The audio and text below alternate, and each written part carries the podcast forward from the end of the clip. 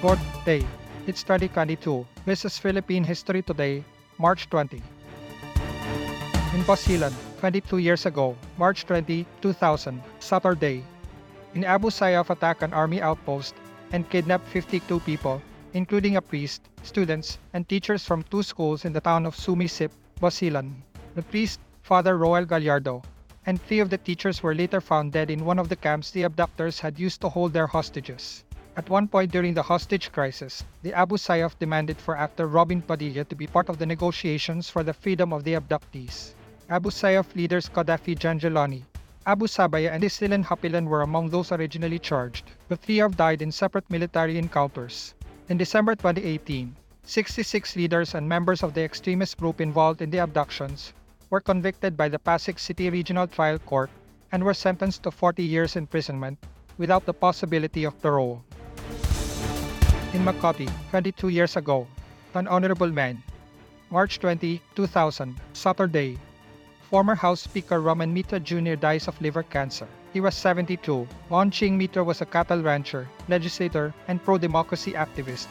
He was a representative of Palawan from 1965 to 1971. He was critically injured during the August 21, 1971 Plaza Miranda bombing and won sixth place in the senatorial elections that year.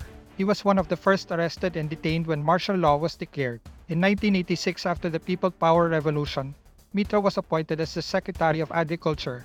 He won the seat for the Palawan 2nd Congressional District during the 1987 elections and was chosen by his peers as the Speaker of the House. He held the position for five years. Mitra was one of the seven presidential candidates during the 1992 elections. He placed fourth with 3.3 million votes.